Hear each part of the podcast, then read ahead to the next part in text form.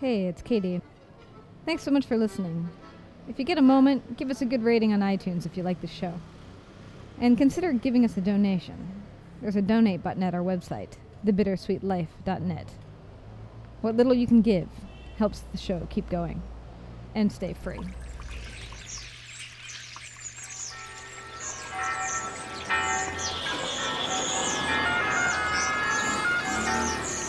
Welcome to Rome. This is The Bittersweet Life with Katie Sewell and Tiffany Parks. Hello, this is The Bittersweet Life. I'm Katie Sewell. Tiffany is away this week, and I'm on the road again down in Portland, Oregon, with our guest, Rob Spillman, editor and co founder of Tin House, one of America's most influential literary magazines. It's been around for 16 years, and right now we're actually in Portland because of the Tin House Summer Writers Workshop, which is in its 13th year. He also is the author of a memoir called All Tomorrow's Parties. Anything else you want to tell him? Not, not that I can think of. Beautiful day here in Portland. We're under a bridge on the Reed University campus where we do the Tin House Writers Workshop. Yeah, we're sitting by a river, and we were saying I don't know how many people watch Portlandia, but we were trying to put us ourselves in a nice quintessential Portland spot. We could be at the, the feminist bookstore, but uh, yeah, yeah. Or riding a bike around, going, "Can't you see me? Can't you see me?" Too long of a journey to do any of that. So part of the reason I wanted to talk to you is because of your childhood, the fact that you grew up in Berlin. So, can you tell me about your childhood? Sure. I was born and raised in West Germany. My parents are American classical musicians that went to the Eastman School of Music and then got Fulbright scholarships to go to Germany. Wound up staying because uh, the classical music environment there is much more supportive, and it, you you can actually make a living there. So they wound up staying, and I was born in Stuttgart and quickly moved to Berlin right after I was born. My parents separated shortly after I was born, and my mother came back to the U.S. and I stayed with my father which was fairly unusual for the time, especially since he is gay. So I grew up mainly with a, a single gay father in West Berlin at the height of the Cold War. Then I went back when the wall came down, uh, lived on the east side in an anarchist block that was where skinheads would come in every night and try to firebomb us. So the book bounces back and forth between my childhood at sort of the height of the Cold War in the gay opera world, and then sort of the anarchist pre-unification days, but after the wall had come down. Wow. So go back and forth between those two. So that's a lot. So like, hang on, let me go back just a bit. So do you know now why your parents decided to keep you in Germany rather than go with your mother to the United States? Was it a, a parental choice or a conscious choice to keep you in a, a different culture? I think it was more financial. My my mother had put her she was a singer. She had put her career kind of on hold to raise me and then he kind of came out and it was a big mess.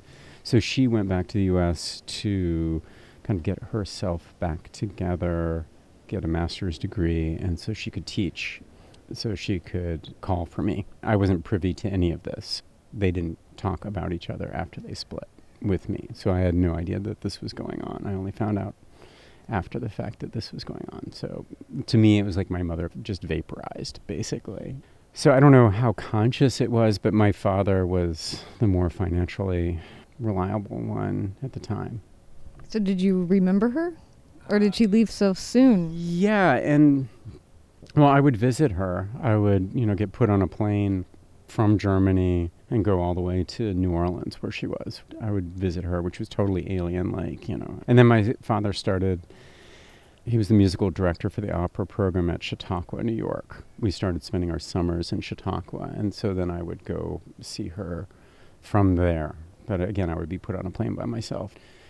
I didn't really, I don't know, spend any time with her until I was 10 and moved to Baltimore with her she remarried someone from the Baltimore Symphony.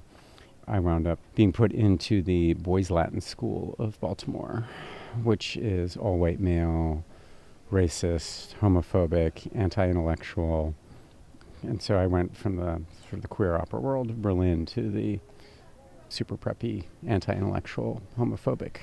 Good Lord Almighty. Yeah. I, I mean, I, I, I loved it. I loved it. It was a really good time for me, and uh, you, I you loved the school in Baltimore. oh yeah, uh, no, I um, I hated it so much. I took ec- extra extra classes so I could graduate a year early. So I graduated when I was 16. Both of my parents actually thought that I was driven just like they were. They just thought that I was just as passionate because they both knew from the age of four exactly what they wanted to do. Both of them. It was their way out of their small towns music was. So my father's from central Kentucky, from Berea, Kentucky, and my mother's from southern Illinois, tiny town called Zeigler, Illinois. Music was their way out. So they thought I was similarly determined when actually I was just determined to get the freak out of Baltimore, you know, and Boys Latin. So yeah. I, it's always so hard to know wh- why your parents make the decisions that they do, even if you talk to them about it lately. But do you know why she would have picked a place like that? Was she counteracting the early influence, or was it just sort of the best school in her opinion? Or Yeah, she. It was a combination of like I think she she thought I needed a little corrective from my kind of really loose first ten years. You know, she asked around, and people said, "Oh, it's a good school, and it's more liberal than the other ones." I mean, there were some really repressive schools in Baltimore at the time. She didn't know that there was like a, a friend's school, which is like co-ed and Quaker, and which would have been a better thing for me. She just really she didn't know, you know. And I also, you know, part of the struggle of writing a book like this is, and why it took me ten years, is like, you know, my material is. I have really good material that makes for like good barroom stories. You know, it's like, yeah, I went from queer opera world to you know, like this ridiculous straight world. Um, but I didn't say anything when I was at Boys Latin. I didn't say, "Hey, mom, dad, you know, I'm miserable," and like send me someplace else. Like I passed. You know, I got good grades. I just hunkered down until I could get out. So I could have made life much easier for myself if I had just spoken up and said, this sucks. but I also didn't have any frame of reference. You know, this is what I thought U.S. schools were like, and that they suck. you know, you know, your German schools are really rigorous, and I was an average student in Germany, and then I came to the U.S. and I was like suddenly brilliant. You know, and I was like, I am not brilliant. This is just really easy and like not rigorous at all, and there's no room for interpretation or thought. It's just like rote memorization, and like I'm dying. You know. Yeah. You uh, not only have the transition of living with your father and all that came with that, then moving in with your mother, who you don't really know, uh, but you also have to switch countries.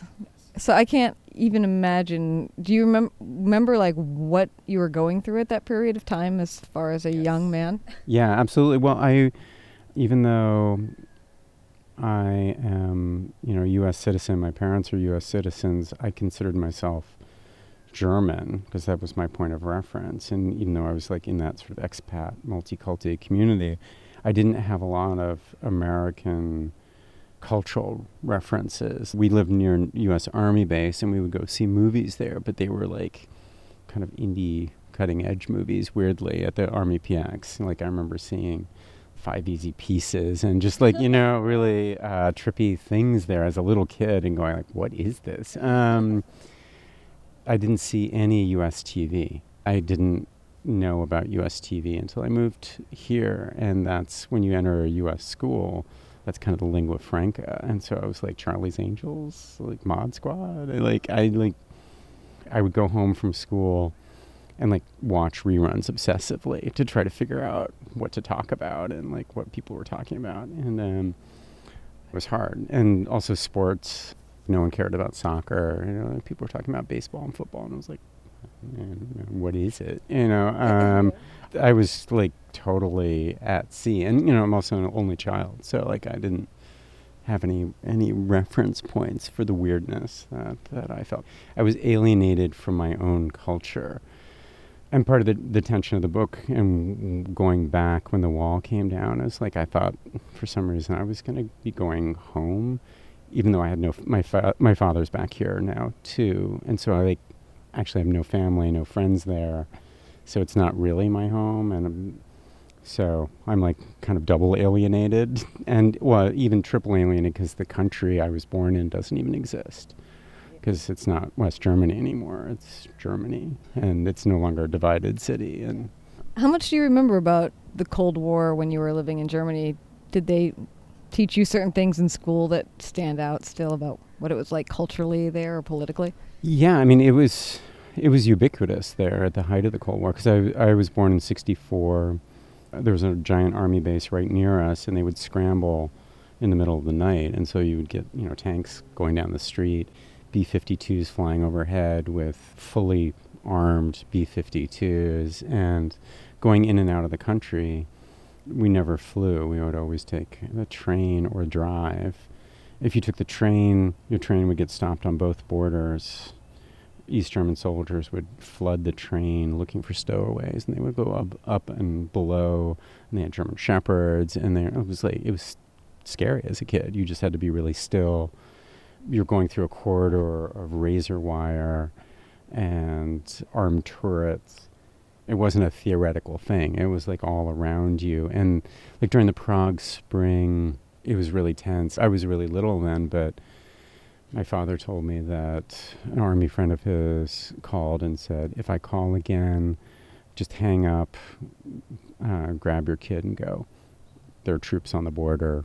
Berlin could be cut off again because the, the Berlin airlift was still a very fresh thing to the citizens there. Berlin was 200 miles inside of communist territory. The Cold War wasn't a theoretical thing, it was like on top of you. And the newspapers reported troop movements of the Russians and the East Germans. So it definitely had this this sort of tension in the air, but at the same time, it was a real cultural mecca because it was really cheap because it was 200 miles inside of communist territory. And there were all these like warehouse spaces kind of bombed out areas. So a lot of artists went there. And also because of the post-war treaty made berlin a neutral city outside of german conscription regulations mm. so if you were a citizen of Berlin, you didn't have to do your mandatory two years of, of service. So if you were a liberal and an artist, you tended to flock to Berlin. And it was a really welcoming place for expats like my parents. And so there were there were musicians and artists from around the world and there was like this huge visual arts scene going on and a lot of collaboration. Like m- one of my ver- very earliest memories is my father playing in an avant-garde musical group in a modern art museum. There were all these really cool collaborations going on. And that's kind of the world I, I grew up in. But at the same time, it's like the heart of the Cold War. So it was like this weird floating island of possibility and coolness, but also with B 52s flying overhead, you know, and annihilation. And we would, I went to the JFK International School. We had duck and cover drills, you know, every week that were not theoretical you know, the teachers would like emphasize what would happen if these windows blew out. The glass would shred us unless we were un- all the way underneath our desks. It wasn't an exercise, it was like, this could happen kind of thing that was drilled into you as a little kid. Yeah, it's like a, a tornado drill in the Midwest or something like that. But also, like, all over when we would go into the East, there were large sections of the East that were not repaired and there were bullet holes everywhere. So the war was, even though it had ended 20 years before, it was still a very fresh thing. So interesting that for your father, that the pull of this artistic renaissance of a kind mm-hmm. was enough to keep him in a possibly very dangerous situation with a very young child. Because not everybody could leave, but he could have. What was going through his head? Was it that inspiring? He's 80 years old and he still lives for his art. He's still composing and art came first. He went where the the artistic possibilities were, and that was where it was like red hot for him. We went all over Europe where he played concerts, but you know Berlin was the base, and that was where the exciting and productive place for him. So, from your perspective, knowing your own life and trajectory, would you say that for you, he made a wise decision? Well, I felt like it was a combination of feeling like Eloise in the Plaza. You know, it was like really cool, you know, being backstage and it was exciting. You know, I would go straight from school to backstage, had these amazing creative people all around me. So, yeah, I couldn't think of anything more exciting than living for your art. It was really cool. It wasn't until much later that like questions of like stability and you know like home they seemed really weird to me. Why would you want stability or home or you know anything square like that? Stay on the move. Do you feel like you have a sense of home in anywhere? Did you or did you move too much as a kid? It wasn't until I moved to New York, specifically to Brooklyn, and I've been in Brooklyn for 20 years. I've been in New York for almost 30 years now. But it wasn't until then that I felt that I was at home. And also, having kids changes that equation too. I have two kids. I wanted them to have a very different experience than I did. I wanted them to have a feeling of safety and, and a home. They've never known anything but that one home, although they've traveled all over the world. But they know that there's a place to go back to. Like, I never knew that. I drifted from school to school and place to place. And you felt like that was what detrimental to your life and that's not something you wanted for your children? When you're going through something, you don't feel like it's strange. It's just it's your reality, but it created this difficulty of connection because you knew that you were going to leave in a year, sort of perpetual putting on of masks, trying to adapt to new places versus trying to figure out who you really are. So I was always trying to fit in place to place to place. For me, that was a struggle not believing that I had my own self. Trying to figure out my own self was like a, a real struggle. When you went back to Berlin, did you go after the wall or as the wall was coming down? A- after after the wall, it took me a few months to get there. Yeah, I felt this like kind of overwhelming urge to be there after the wall came down. I had initially thought I was going to go to the west, but I immediately went into the east and just stayed stayed over there. I had this sort of uh, weird, deep feeling that I was home and that, I, but I, that I was creating a home as Berlin was creating itself. That I would be there, and this sort of new birth of a new possibility, especially in the east in Prenzlauer Berg, because there was all this potential possibility there. And there were a lot of artists and anarchists moving into these empty spaces and creating things before unification. Because what happened when the wall came down, they sort of quickly voted to reunify, but there was like a, a 10 month lag before it would take effect. So there was this limbo where East Berlin and East Germany didn't really exist, basically, and Western authorities didn't have authority to come over yet. And the Eastern authorities weren't being paid, so they all defected. They all just left. So the only authority in the East was the elite riot police and they would come in at night and just bust everybody's heads who was on the street, you know, if they were causing trouble. So there was this like weird power vacuum. So you could take over a building. We thought that would be permanent. You know, we had this mistaken idea like, oh, they'll just let us stay, you know, in this illegal space. Even though there were signs of like this tidal wave of capitalism, like this tsunami lurking on the other side of the wall that was just going to crash down on it. You, know, you could al- already see people poised to but a lot of people were staying away because it was volatile, it was dangerous. There were a lot of skinheads throwing Molotovs, so unstable place to be. How old were you? Uh, how old? Uh, an average. yeah, I was 25. 25. I have two questions that come out of the skinhead thing. My first, I guess, is what were you there to do? What were you trying to do artistically? Besides trying to find a home, what were you exploring? Um, well, so I had this, I had these expat visions. So I've taken one literature course in my life, but I worked in the Kelmscott used bookstore in Baltimore.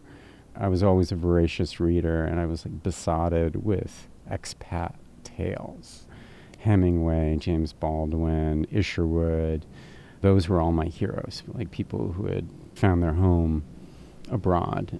So that's that was a vision I had. I was going to go like write write a great novel in Berlin, but also be on the ground floor of this rebirth of a really cool place, and I would write these amazing dispatches from the front of that. That was kind of the idea, and I'd saved up a little bit of money so I could go. But the weird thing that happened when I got there was that I felt really protective of the place, and also superstitious that if I wrote about it, people would discover it and it would it would go away. You know, it was just it was completely it was really delusional. You know, I was like I was talking about making art, but I, I didn't write my novel.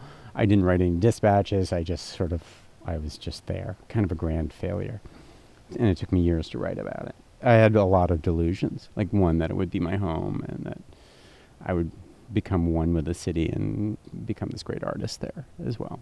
Do you have a sense of from your childhood and from when you were there at 25, were they both equally charged artistic movement periods of time there or maybe you can't judge because of your own perspective, but but I'm just curious if you could see a contrast or if they were similar in their vibe. Yeah, they were similar, in the, but also very different. On the east side, there were all these young East Germans who had been doing creative stuff surreptitiously or in concert with government regulations. They would get around them, and now they had all this freedom but all their subsidies had vanished. Especially if you were in like the theater or literature, you could get government subsidies and be subversive. You just had to be subtle about it. It was a game. It was just like this constant game. But that the government subsidies just vanished overnight. And so there were all these people, these artists who were like really struggling and, and a lot of them were leaving to go to like the Crimea to wait tables, like where there because there were no jobs. There were just no jobs in the East at all, mm-hmm. and they didn't want to go over to the West, and they were looked down on by the Westerners as lazy because they had you know worked in a communist system. So it was a very different vibe. It was like a really tense, somewhat exciting vibe, but it was also there was like this ticking clock of reunification and and a sense that they were going to be pushed out of their own country the creative Westerners who were going to come over and gentrify, which is what happened yeah. very quickly. Like as soon as I, I left in reunification, like that whole neighborhood just got swept away, basically. How was it? Just capitalism coming in and making everything expensive? Yes. well, it was like you know, it was a typical like what happened in New York with the Lower East Side, but in a very accelerated thing. Like the hipsters moved in, and then they were pushed out by you know strollers kind of tidal wave like that very quickly because there are these big, beautiful, lofty apartments right near downtown Berlin that just were all of a sudden on the market. So you said you saved money to go. Did you have a plan, or did you just go in with these people and say, "Look, a building. Oh, you're an artist also." Like, how did what happened? Like, how did you set yourself up when you got back? Went over in, into the east. Went into a bar, illegal bar started talking to the people, and they were like, "Oh yeah, well we got a place for you. I mean, twenty marks. Give me twenty marks a month, and it's yours." Westerners didn't really go over into the east yet because it was scary, and so if you went over, people really wanted to talk to you. It's like you'd walk down the street, and older people would grab you and take you into their house and make you dinner because they hadn't had an open conversation with a Westerner. Hmm. It was really welcoming. Like in one night, got a place and it was a cold water illegal flat, but some guy had the key. It wasn't intentional at all. This is what I was going to do. it was just like, oh, okay, cool. like that works, you know. I'll, I'll do that. And then it was also it was literally twenty marks a month, so like ten dollars a month. I could live here indefinitely, and like food was really cheap. I had planned to be a stringer. I had written s- some for Sports Illustrated, so I was going to cover like track and field and things like that. And I had written for other places as well. So I was going to do a combination of stringing work and then reporting. But I wound up doing nothing. Just sitting around, what? Drinking. Drinking. drinking a lot, hanging out. Yeah. Did you keep any of those friends once you left? Yeah, I corresponded with a bunch of them. Mainly this an East German uh, physicist weirdly enough, who was a, a specialist in neutrinos. You know, because they, it was very democratic, these new spaces, and everybody wanted to talk to you. They really, really wanted to talk to Westerners. You know, it was, it was kind of amazing. Yeah. Before I have you leaving Germany, did you have any encounters with these skinheads that were particularly memorable? I avoided them like crazy. I, n- I never got caught out by them because you would just you would hear the sirens. I was hardly uh, bandana wearing anarchists looking for them because there were a lot of people on my block were looking for them and were looking for fights. It was like I was a total coward. you know, I really did not want to have my head busted. Uh, also, you know, I being a U.S. citizen, I didn't want to wind up in a foreign jail. I would get stopped by patrols and show my passport, and I have, since I have a German place of birth, and uh, I have a Berlin accent, so I would be able to talk to them. But I really did not. I had no interest in getting swept up. Was it a situation where you could just stay for as long as you want, or like how did that work as far as? Legally, I don't know. If I'd stayed through unification, then things would have gotten legally complicated. But I never had any issues. You didn't have to have a visa. What caused you to leave? A combination of I was newly married. I had dragged my wife there. I had swept her up in the delusion of, of that place, kind of realizing that basically I, that I had fucked up, that I had dragged this person into like a really unstable, violent place that was actually not our home, and that we actually needed to go back home to New York. This wasn't our fight. This wasn't our our home. Uh, that our home was actually in Brooklyn. Your wife is also an artist of some kind. Yeah. She's a writer as well. And the, the irony was that she she was actually there writing while I was not. you know, like I was all talk, you know, about all Hemingway and Baldwin, and she was actually just shutting up and doing the work. Good for her. Yeah. But now you run a literary magazine, so you caught up. Yeah. Big editor now. Yeah, yeah. yeah. It's funny. My um, my daughter, who's 20, when she read my book, because the book ends when we come back to the U.S. and uh, I'm kind of a total mess. Kind of admit defeat, and that's where the book ends. And um, when she read it, she said, "Oh my God, Dad, you were so together when you were 25. You knew exactly what you wanted to do." Well, that's one way to read it, and you're like literally the only person on the planet who could read it that way. You know, everybody else is like, "God, what a fuck up you were! like, what a jerk you were to drag your wife to Berlin, you know, and put her in that danger because she didn't speak any German. She's just like totally trusting that I knew what I was doing. I didn't. What does she think of the experience now? Does she think of it as a good time or? He'll never make a decision for this family again. yeah, yeah, that. Um, yeah, I mean, you know, it's it's fraught. She's from uh, a very stable childhood, lived in the same place, grew up in Delaware, suburban Delaware, loving family, loving sister. She just had a very different experience. So the idea of adventure and throwing yourself into danger was really cool to her. I'm speaking for her now. When we've talked, she doesn't regret that she regrets trusting me so much. That's that's what she regrets. You're like, oh yeah, Rob knows what he's doing. He's from here. So, yeah.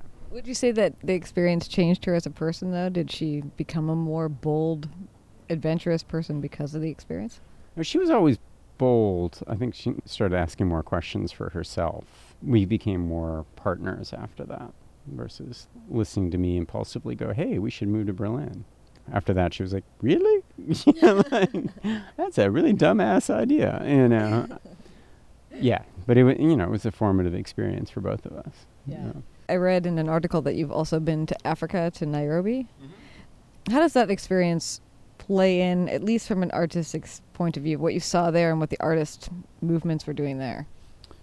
Yeah, I've been a bunch of places in, in Africa. I, I edited the Penguin Anthology of Contemporary African Writing it's a really exciting time in a lot of places in Africa creatively because it's sort of it's a little bit like India 20 25 years ago where there was kind of movement to the cities of creative people places like Calcutta where you have five major languages and cultures coming together and there's like all this creativity coming out of it and you get like a, a Salman Rushdie in a bunch of different places in Africa, you have the same kind of thing happening in Nairobi. And I taught in Lagos for a while. And Lagos is just like this crazy mishmash. There are 54 major languages in Nigeria. And it's just this crazy mix of, and also huge Islamic presence, but also huge fundamentalist Christian presence, and it's it's a mess, you know. And but there's a, all this energy there, and creativity, and money,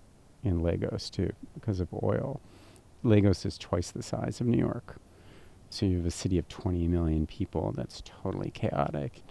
There's a lot of energy and creativity there. I'm hopeful, but they're also economically and culturally a little, uh, you know, they've got a lot of problems. Yeah. I think that's such an interesting concept, though, to think about places that are in turmoil or facing poverty or all these different things about these artist movements rising up within them. I've never even thought about that until I heard about you. I don't even know why. Yeah. Well, I think, you know, a lot of great work comes out of unstable places where people are, a lot of refugees come in.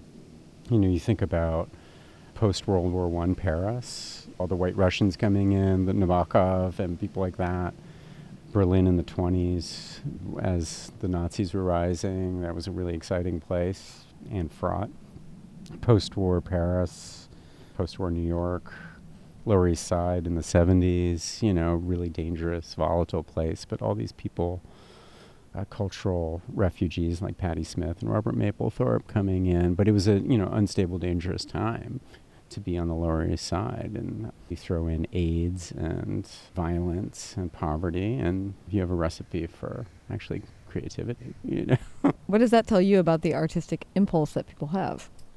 Well, I think it, they want to make sense of the senseless. There's the phrase "a stay against confusion."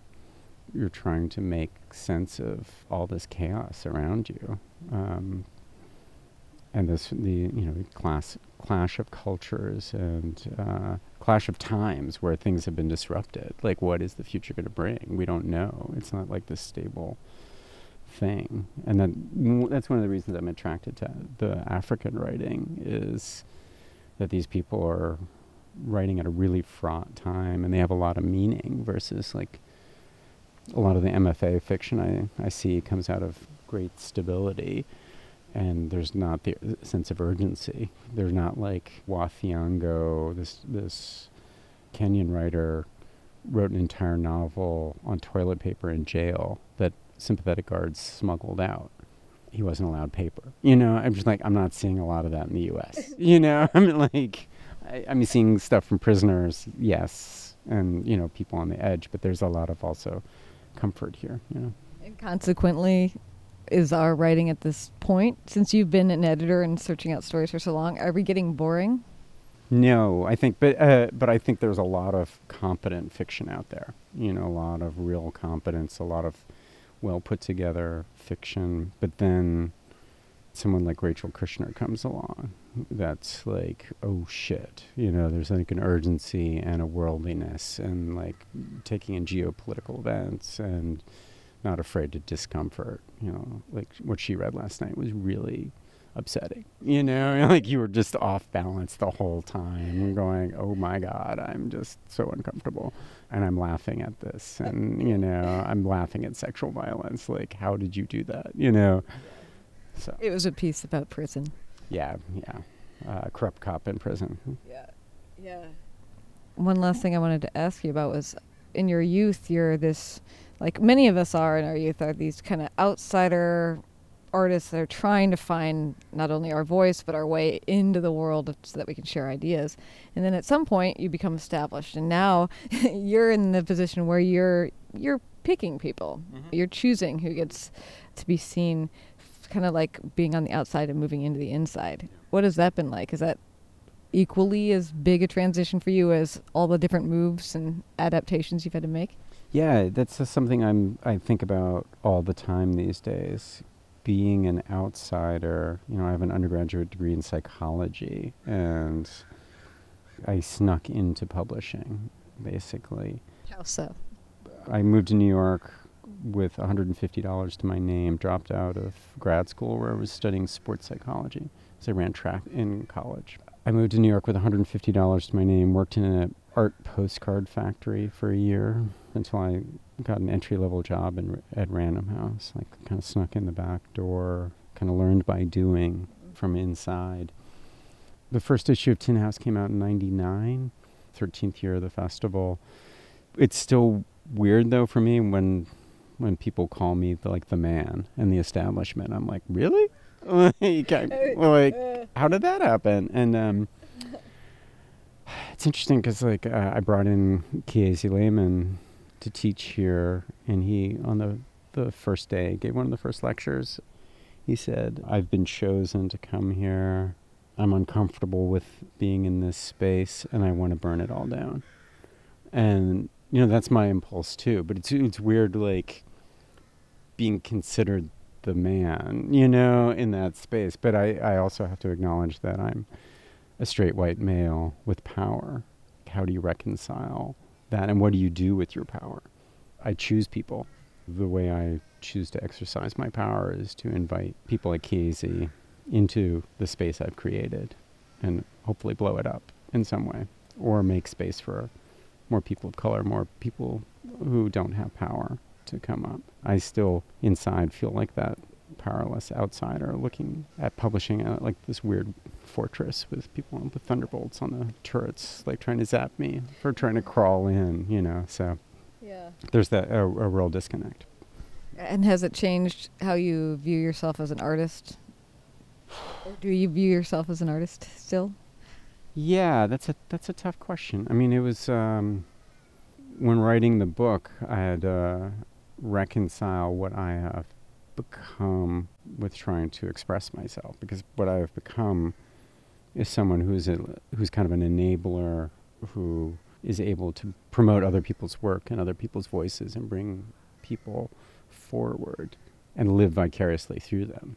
I can invite Jess Walter here and like revel in the, the glory that he you know has, or I can publish him and you know take credit for like, hey, that was a great Jess Walter story. It's like I know it was awesome, you know, and I get like, yeah, I can't believe I got to publish that. How cool is that? Um, but when you're writing a book, especially a memoir, you have to put yourself forward and your true feelings forward, and that's that's one of the reasons it took me ten years to write it, like because I'm I'm very comfortable promoting other people and and pushing other people to express themselves. That's part of my job as an editor. Is like you're not being honest with yourself here. You've got to go deeper. You, you flinched at a crucial moment.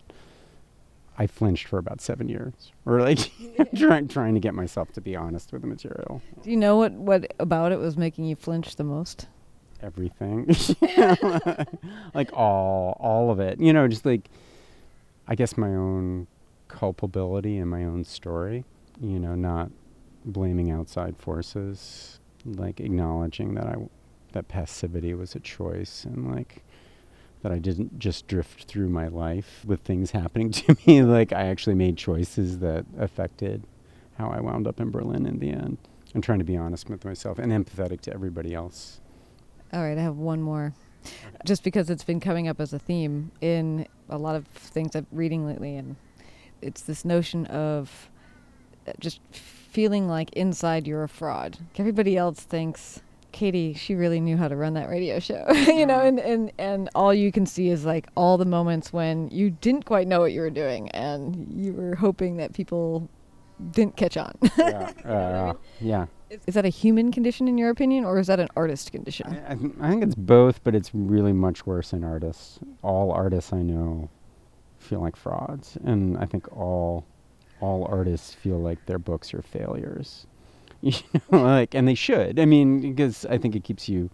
There's a little bit of that is healthy. I think if you think, "Oh my God, I just wrote the perfect fucking book," you know, you're like, I think you probably didn't. You know, I think Yeah. you're much rather be like Pete Townshend, like smashing his guitar because he couldn't get the sound he wanted out of it, than a super vain person who's like, "Yes, this is the best guitar solo ever. Look at me," you know. Um, yeah, and I totally feel like a fraud all the time, and like every, even after the book has been published, like every time I read from it, I feel like sort of naked and exposed, and like, like who am I to be have written this book? Still, that's a natural artistic thing. But you know what? What kind of got me through that, and gets me through like still talking about it and doing events is uh, thinking of myself as a teenager at the Kelmscott bookstore, and what stories did for me growing up, how they helped me find myself. I identified more with like the characters in the Chronicles of Narnia than myself. You know what I mean? Like I felt more at home in Narnia than in my own skin. Even when you like start reading like more personal stuff, like The Prince of Central Park, for me that was one, or John Irving for me. When you like start reading like really personal, emotional stories, and reading about outsiders as a kid, oh, I'm not alone. There are other fuck up, alienated people out there. So that's what got me through writing my own book is like if there's like one fucked up alienated teenager who reads this book and goes, "Oh wow, what a alienated fuck up he was. He somehow got through that." Then it would have been worth it for me. Well, the book is called All Tomorrow's Parties by Rob Spillman, and thank you so much for doing this. Thank you. It's been nice sitting by the river with you, ah, and and of course he's the editor and co-founder of Tin House, which is a literary magazine here in the United States. Can can people living abroad actually get Tin House somehow? Um, it's easiest online, digital. Most of it is online, uh, just tinhouse.com. We are carried in Paris and London mainly, and you can get physical copies, but online is the much easier. All right, so now you know. And this is the Bittersweet Life. I'm Katy Sewall. We turn to you to help this show grow and thrive. We can't do it without you. So tell a friend or join our Facebook page at facebook.com slash the bittersweet life. You can also follow us on Twitter at bittersweetpod. We post pictures and essays in both places. And please review the show on iTunes if you never have before. You'll find links to Tin House and Rob's book at thebittersweetlife.net. And a big thank you to those of you who have donated to the show. We are so grateful. And if you wish you got real mail from time to time, all our donors get handwritten thank you notes. That's how much it means to us. Your donation makes the show possible. It doesn't just disappear into some big organization's coffers. Every little bit is endlessly appreciated. Additionally, if you have a show suggestion or you want to sponsor the program, write to bittersweetlife at mail.com to get the conversation going. We adore you guys. Thanks for everything.